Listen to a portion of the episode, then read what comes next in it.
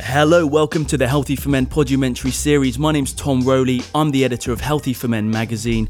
Before we get going, just a quick partnership announcement. This episode is brought to you by Bounce Foods. Now, Bounce's mission is to inspire positive change in the way people eat, think, and live, which is what the Healthy for Men podumentary series is all about. If you haven't tried Bounce Balls before, they're full of high quality protein, high quality vitamins and minerals, and they're great for when you're on the go and you need a quick snack. There's also a vegan option called V Life, which are made from almonds and plant protein. Super tasty, super convenient. Grab a bounce ball from any Holland and Barrett store throughout the UK or visit bouncefoods.com for more information. Hello, thank you for downloading this episode of the Healthy for Men podumentary series in association with Holland and Barrett. My name's Tom Rowley, I'm the editor of Healthy for Men magazine, and in this episode, we speak with the UK's leading aging expert, Stuart Miles. Stuart gives us some fantastic advice on how we can look better no matter our age, and we talk about the relationship between masculinity and grooming and how those two things have evolved over the years. Hope you enjoy our conversation with Stuart, and thank you very much for downloading.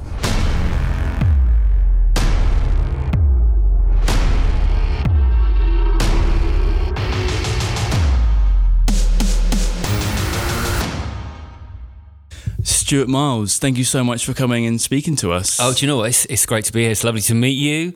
Um, you are uh, exactly as I imagined an editor of Healthy for Men magazine would look. I'm so glad. I, don't want to be disappointed and walk in and go, he edits Healthy for Men and looks like that. That's, but you are you are everything that uh, I imagined you would be. That's good to hear, and likewise. Although I imagined you to be a lot older, because um, you're clearly about 25, 30. You know how old I am. I, do, I, I write, I I write a column for your magazine, and I'm I'm I'm 49, yes. and I'm I'm scarily 50 mm. uh, in February next year, which I, I, I can't I can't believe that. We were just mm. chatting about um, the Bournemouth connection, yeah. and I was at Bournemouth University, and I just said to you, I was there in '87. How old were you? And and you said you weren't even born. I was like, this is not good. No, that that is crazy, isn't it? But um, I have the same thing with, with people who uh, people tell me they're born. Oh, I'm born in um, 2001. And it's like these people that were born in 2001 are like nearly 18. Oh, we don't even talk to those people. No, we I just, they're, just, that's too, too off my radar yeah, totally. Absolutely. No, it's I, weird. I, I agree.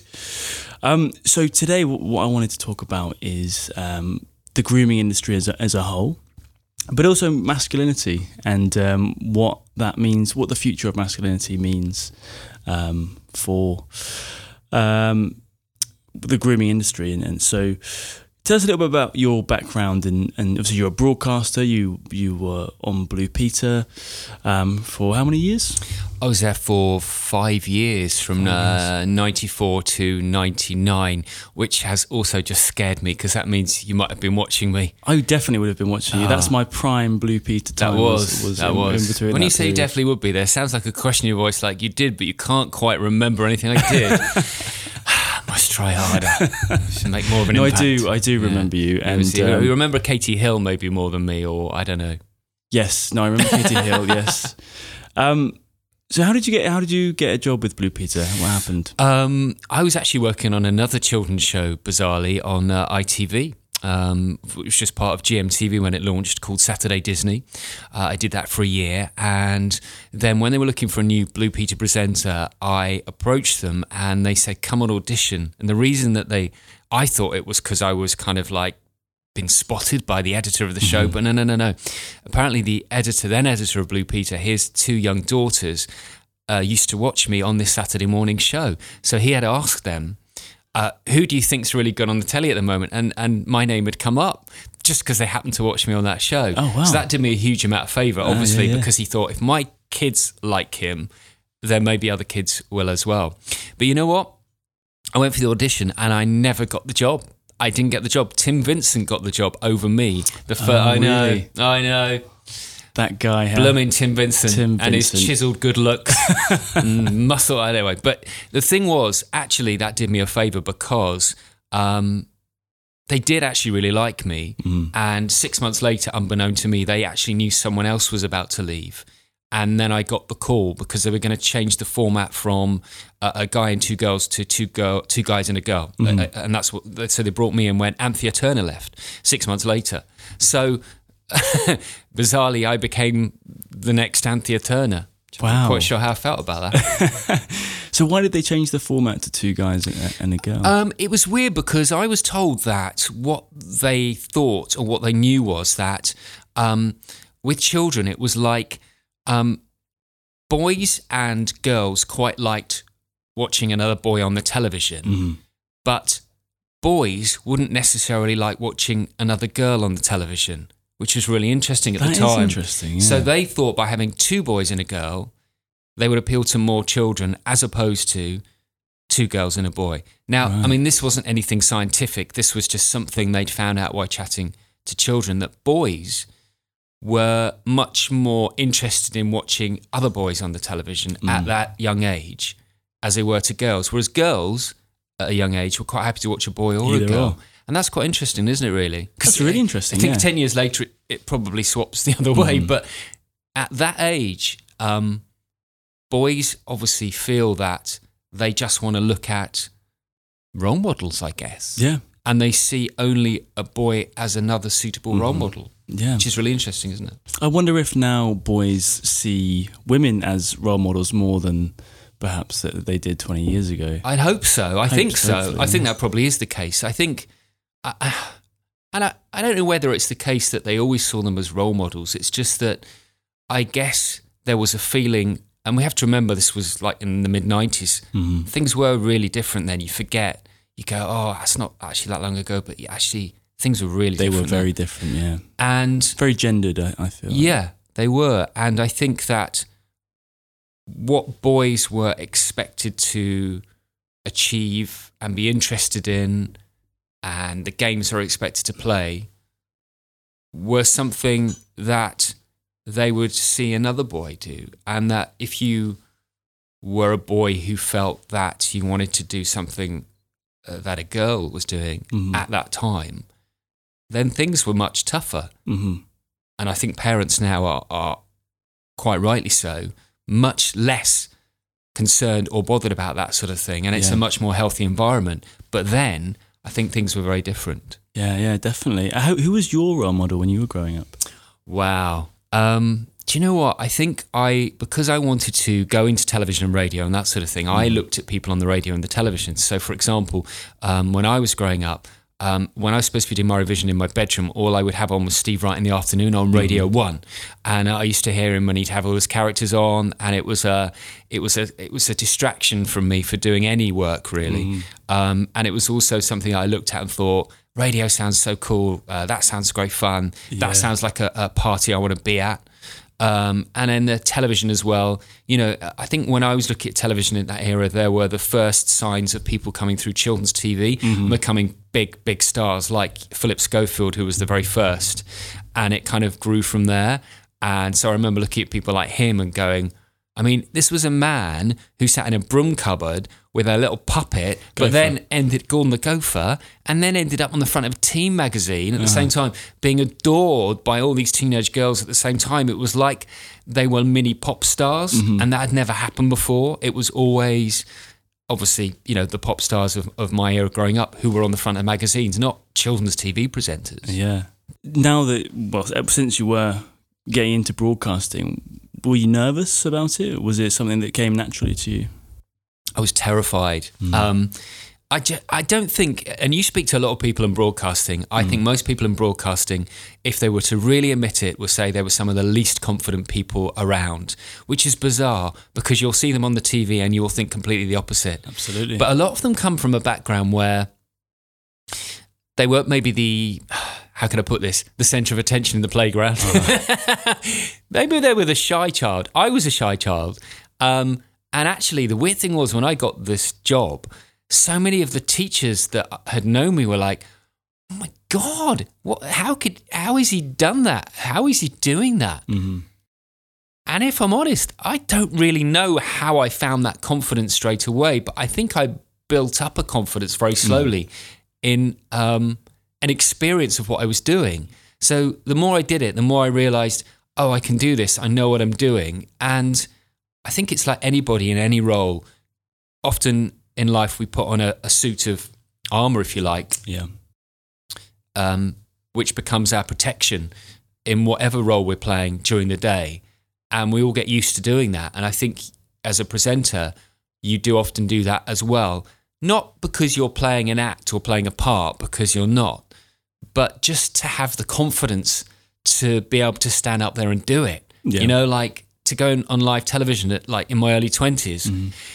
You know, if I sat and thought about how many people were watching, I just don't think I'd have ever done it. I just No. had to get used to thinking there, w- there just wasn't, it was just cameras and a few people in the studio and don't think about it really too much until you've finished. Do you And get nervous these days at all? Less so, um, but always about things that I'm uh, I'm unsure about or, or new things. I get nervous around uh, people sometimes who will make me feel. Um, I suppose sometimes people are very impressive, and we, we all get this, can make us return to that childlike, vulnerable state inside that we all have, and it's always there. But anyone who's very impressive for whatever reason, be that physically, be that um, something they've achieved. You know, I've gone to interview big names and I've thought I was fine. And then I'd go into the room and I'd sit down and you get that feeling Oh, inside. Yeah. I don't if you know that feeling where um, you you suddenly feel, oh my God, what am I doing? Mm-hmm. I feel really vulnerable. I don't know if I can. And you, you just have to go, just pull yourself together. Do you feel like an imposter at all? Yes, that's a really good word to use. Actually, you feel like what? What am I? You know, how have I done this? How? How me, the person that that inside feels again like that child who was kind of shy or vulnerable. How have I managed to sit in this room with this this person? And let them believe that I know what I'm doing, and you do know what you're doing, but you, everyone doubts and questions themselves. Absolutely, and that's when that doubt fully realizes itself when you have to Yes. assert that authority in that terrifying situation. Yes. I'm even like that with um with people who are uh, have great bodies. Like I think with men, it's, it's a really interesting thing where you know a lot of people will spend a lot of time in the gym, um, and sometimes you'll meet someone who is sort of you look at them and think, oh my, they are like that's the body I would like to have, and straight away you will feel vulnerable because you're like, ooh, that that that, that makes me feel weird. I feel like I've an underachiever oh, okay. in the body sense. Yeah, yeah, and that's sad, though, isn't it? Because I think that's um, it's commonly talked about is is the uh, influence of of magazines and uh, imagery over people's um, over their vulnerability. Makes people feel insecure. It does, and I'm yeah. not saying people do it. Um, I mean, people are uh, impressive in all sorts of ways, but there is a, a much more focus um, f- for guys now on um, physical impressiveness. Um, and and health is important and fitness is important, but sometimes I do feel that we might have lost our way a little bit, and that I think that um, that we should be celebrating uh, guys of all shapes and sizes. Definitely, yeah. Um, and I think we're going through what women went through, but maybe uh, 10 years ago. Mm-hmm. I think that um, women are ahead of the curve in the sense of they are now uh, uh, celebrating women of all shapes and sizes, whereas we're playing catch up a little bit. Mm-hmm. Um, we're still, you know, obsessed with um, getting our pecs and our biceps on Instagram. Uh, yeah. as as everyone does when they want you know a number of likes. You know, the problem is if it didn't get five or six hundred likes, people wouldn't do it. So of course there's a hunger for this, and it's absolutely inspirational. I'm the first person to say, you know, if I need inspiration, of course I go and look at someone who looks amazing, who uh, I can look at and go, maybe I could achieve that. Um, but I just worry that what we're doing to ourselves is allowing ourselves to feel uh, like that child again, and we're making ourselves feel vulnerable and insecure about how how we are as people, and not just always about how we look as well. Yeah. It can make you feel. uh, it- can make some guys feel much more introverted as well. Once you feel insecure about your body, it can affect you in so many ways. Absolutely, yeah. Um, I mean, I, I think I found found it damaging at points. Definitely, I've I've had to uh, delete my Instagram now and then because I'm looking at too many like buff men and Yeah. like, obsessing over what I'm eating, and you know, and then I think oh, is it an eating disorder that I'm this obsessed with my food? You know, what's the line? And uh, is it a you know a fitness disorder where I'm just obsessively working out for no real reason at all? Sometimes, sometimes I'm training for something, but rarely. Mainly, it is it is aesthetics. Really, that that's that's why I train. Well, you always that, that the, the way you are now because I know a lot of guys, a lot of my mates as well, who went through this kind of epiphany of of not looking like that, and and actually sometimes uh, someone who's that age and say you're a, a teenager and you're overweight, that seems to be a massive driving force in a lot of people who look amazing. Is somehow they're scared of what they were. Exactly. Yeah. Absolutely. Yeah. Which is which is good, I suppose, in a way, because you, you've taken yourself out of an unhealthy situation physically. But then, is that does that turn into an obsessive nature that that perhaps you know being afraid of your former self isn't a good place to be? I don't think, um, and, and and it is for the wrong reasons. Also, I, I wonder what like you know if you're you're trying to attract a partner, um, I, I wonder what what messages that sends. I, for example, I know a lot of women um, they don't want a man to appear to be overly vain, Mm-hmm. and there's obviously a point where it does become like that. Yeah, you know, and you are they are looking going. You know, you don't actually need to go to the gym today. Mm. I love your job, but actually, there's a part of that guy saying, "No, I need to," because if I don't, I'm gonna like literally everything's gonna go to pot. But Uh-huh. Exactly. Mm-hmm. actually, maybe if you miss a day, it's okay. Um, and maybe your other half maybe doesn't mind the Mm. fact that your body, I wouldn't say goes to pot, but maybe you relax a, up a little bit about it. But maybe you're doing it more for yourself, and that's where the conflict can come sometimes. Yeah, I think that's right. Um, doing it for yourself is is I think a good thing, a good place to be because um, you're not relying on someone else's values or their expectations of who you are, um, and I think that could be quite dangerous. Um, but yeah, I mean, so as far as uh, let's move on to, to the grooming side of things now because I think um, that kind of fills in that quite nicely. Is at what point now we're going through the same thing, like you say, as as women did, you know, ten years ago or, or whatever. Do you think that's happening with grooming, with with things like makeup and uh, I- I think- Botox, or Yeah, I, I think there's a huge uh, difference between uh, talking to a guy in their uh, late teens, early 20s, uh, as there is to a guy in his late 30s, early 40s. Um, and I think if you talk to a guy in their uh, late teens, early 20s, um, they're almost questioning why you're even asking that question. If you said to them, Do you have a problem with guys who wear makeup? They'll go, No, not really. Uh, what? Why? Mhm. Talk to a guy in their late thirties and you ask them the same question, you get a different response. absolutely, yeah, Um, absolutely and you know, some people will will go, "Yeah, I do have problem," or they'll be uncomfortable with a question, Mm-hmm. or some will be okay with it. Um, and again, with things like um, Botox, um, even kind of grooming. uh, I'm not talking just putting moisturizer on after the gym. It's funny. I interviewed a guy the other day, and I said, "How are your mates now?" With go, well, they're all right because uh, you know when when we finish at the gym, I, I put moisturizer on my face, and and no one complains about that. You know, as if that would be a, as if that would be something to complain about. Yeah. And I was saying, yeah, all right, but what about if you said to your mates at the gym? Ah, that was a good workout. Well, I'm just off for um, uh, an exfoliating uh, facial after this. Uh, and he was like, "Oh no, no, no, no, no, no! I wouldn't, I wouldn't say that Yeah, because they yeah. they take take the piss out of me." absolutely. And you're like, "Yeah, exactly." And and that's and that's the point of that age. And and there is a uh, it's a protection device sometimes with guys with that that kind of banter, that that piss take thing, Mm-hmm. and sometimes it is is is just fun, and and that's how it goes with your mates. Um, but when that becomes the norm, then people do actually think, oh, actually, no, this is something I can't do Mm. and I shouldn't do. That's oppressive then, Um, and that, that is what toxicity is, isn't it? In a way. Exactly. Exactly. And I personally um, would like to see uh, us get to a point, and I think slowly we will get there, where kind of honesty um, becomes something that's seen as brave. Mhm. and brave, of course, is masculine. Yeah. Whereas um, at the moment, you know, that honesty can be seen as, as vulnerability and vanity and weakness. Uh-huh. And I'm not saying that, for example, I mean, you know, we don't, you know, I, I mean, I do a lot about grooming, but I don't say to a guys, you've got to have a facial, you've got to do this.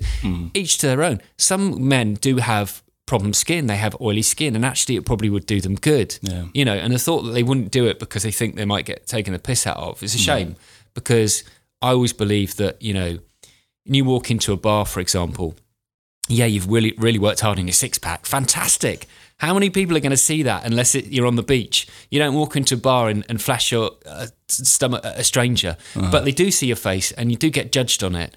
Uh, and also in the workplace as well, you go for an interview in a suit, and people will notice how how your skin looks, how your hair looks, uh, and, and your age. And, and we're we're ever more working in an environment now where people want to work for longer but also we're an age where people are obsessed with employing younger and younger people. Yeah. I'd like to think that if you looked younger and you had all the experience, then wow, that's an amazing package for a company mm-hmm. because you're youthful, which is the image they want to send out, but you've got the experience. Exactly. Yeah. And that's what I think is the way forward for for everybody really, but especially some guys. so, how much have you invested in looking younger throughout your life? Um, uh, probably not as much as people would imagine. I've never, I've never had Botox. Uh, I've never had any kind of invasive aging treatment, but I, I do generally live a fairly, and I only say fairly healthy life because I also, um, at times fall off the wagon, and I think it's important to. I mean, you know, we're here for a short time. You've got to enjoy yourself. You've got to relax. You know, even you know, with people in their workout regimes, and I, I listen to their diets and go, at what point do you allow yourself to relax this up a little bit? Because Yeah. no one can keep that going forever. Um, so I would say the answer to that question is is not a huge amount in terms of. I mean, you, you can spend a fortune on yourself, can't you? On your face, and Exactly. so I've I've kind of taken the ethos of looking after myself on the inside and hoping that's going to reflect on the outside. And luckily it has. Saying that, obviously, I do use certain creams. I do um, wear things like tinted moisturizers and stuff like that. But that's when I look like wake up and look like a ghost. And I, I work hard. I do a lot. And I look knackered sometimes. And I go into something and I think, oh God, I don't want to walk into a room looking like that. Uh, And so if I can put something on my face that instantly makes me look better, well, what's not to love? Why Exactly. wouldn't you do that? Why wouldn't you allow yourself that? Um, you know, I, don't want to walk into a room full of people and for them to think, what's he got on his face? Okay. What is he got? Like, is that? Of course, I don't want that, but I do want people to think, oh, he looks well, looks healthy, and most importantly, oh my god, he's forty nine and he doesn't look it Mm. Because people love that, Yeah. um, and they want to be a part of that. And you're rocking that right now. Thank very you. well. Thank you. Indeed. Thank you. I mean, I have literally. I'll be honest. I've got a little bit of tinted uh, moisture. Like I said, I have put that on because, uh, yeah, I've had a. It's it's it's the first day back at work after a bank holiday weekend, and I think everyone feels a bit like that. A little Um, bit rapey, yeah. But uh, you know that's fine, and I'm I'm happy to admit that, and I think it's really important um, for people to be honest, and guys in particular. And you know what the irony of it is, is they are starting to do this stuff, but they still won't talk about it. That's fine. If you don't want to talk about it, that's fine. But then you know, um, actually, it's important to maybe have that conversation with guys who are younger, so they just feel it's okay to do this stuff Yeah, definitely. create Um, a space, create a dialogue about it. I think it's just important. talk about it and say, uh, do you know what? I don't have a problem with that. Mm-hmm. Um, you know, if you want to look good, then uh, absolutely, what's wrong with that? Mm-hmm. And it, you got to remember that it's about looking after yourself. You know, I mean, yeah, people say, oh, it's tinted moisturizer, it's vanity, but it's got an SPF in it. It's a moisturizer. Uh-huh. It's actually looking after my skin at the same time. It's not actually there for pure vanity reasons. There is a reason why it's going to help my skin. Do you think that the the male market will get there? We'll get to the point where we can do whatever we want. We can we can we can talk about it. We can uh, you know wear whatever moisturizers, maybe a little bit of foundation, whatever it is that uh, makes us feel a little bit more comfortable. Or do you think that kind of suppressive uh, masculine attitude will will carry along? uh, no matter what.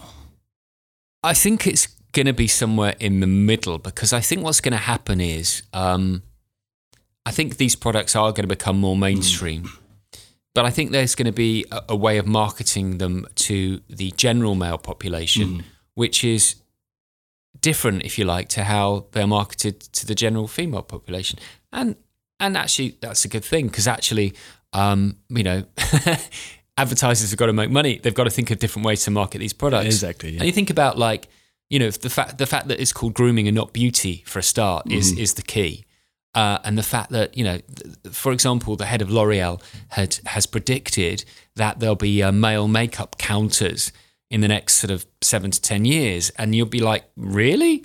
Like some you think of a department store and some some guy sort of demonstrating a bit of you know blusher on you know on Keith who's just come in for his with his wife who's been dragged around. Like I can't see that happening. I just can't see that happening. I can't imagine But- it myself. what I can see is uh, a counter on uh, maybe in that department, which, let, to all intents and purposes, does contain those kind of products, bronzer kind of powder, um, sort of uh, moisturizers, which actually help cover up your skin, which, quite frankly, to all intents and purposes, is like a foundation, but it just won't be called that. Yeah. So it's all in in how it's marketed and and named, and I think uh, uh, guys will feel uh, comfortable with that. And why not? Why not change how it how it is and how it's called? Because I, I think it's not it's not about whether it makes them uh, feel more or less of a man. It's about almost in a sense the fact that it's not the same as what their wife or girlfriend's buying. Exactly, yeah. Somehow, and, and because we have different skin, we Mm. have different needs. Uh-huh. Um, and it, uh, it's about that really. It's about defining what that market wants and needs. And things like, I think probably mascara, for example, is a step too far. And, and guys don't need to kind of have that sort of thing. But you think of a man's face, what, what's strong about a man's face? His jawline, um, his eyebrows. Um, but it's very different for a woman. A woman enhances their cheekbones and their lips.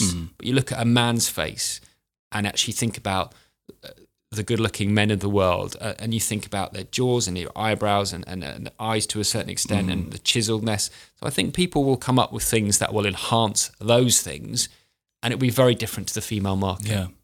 That's a really interesting point. I mean, because it is as simple as pink and blue, isn't it? You know, that idea of uh, it's marketed for men, doesn't matter. It's it's got exactly the same products uh, or ingredients in as the female version. It smells a little bit different. Yeah, but I, th- I agree. But I think we're going to go beyond that. I think what I'm saying is, yeah, because I think that whole thing where it's the same product just in a brown, you know, it's in a black box, whatever, so it'll appeal to men.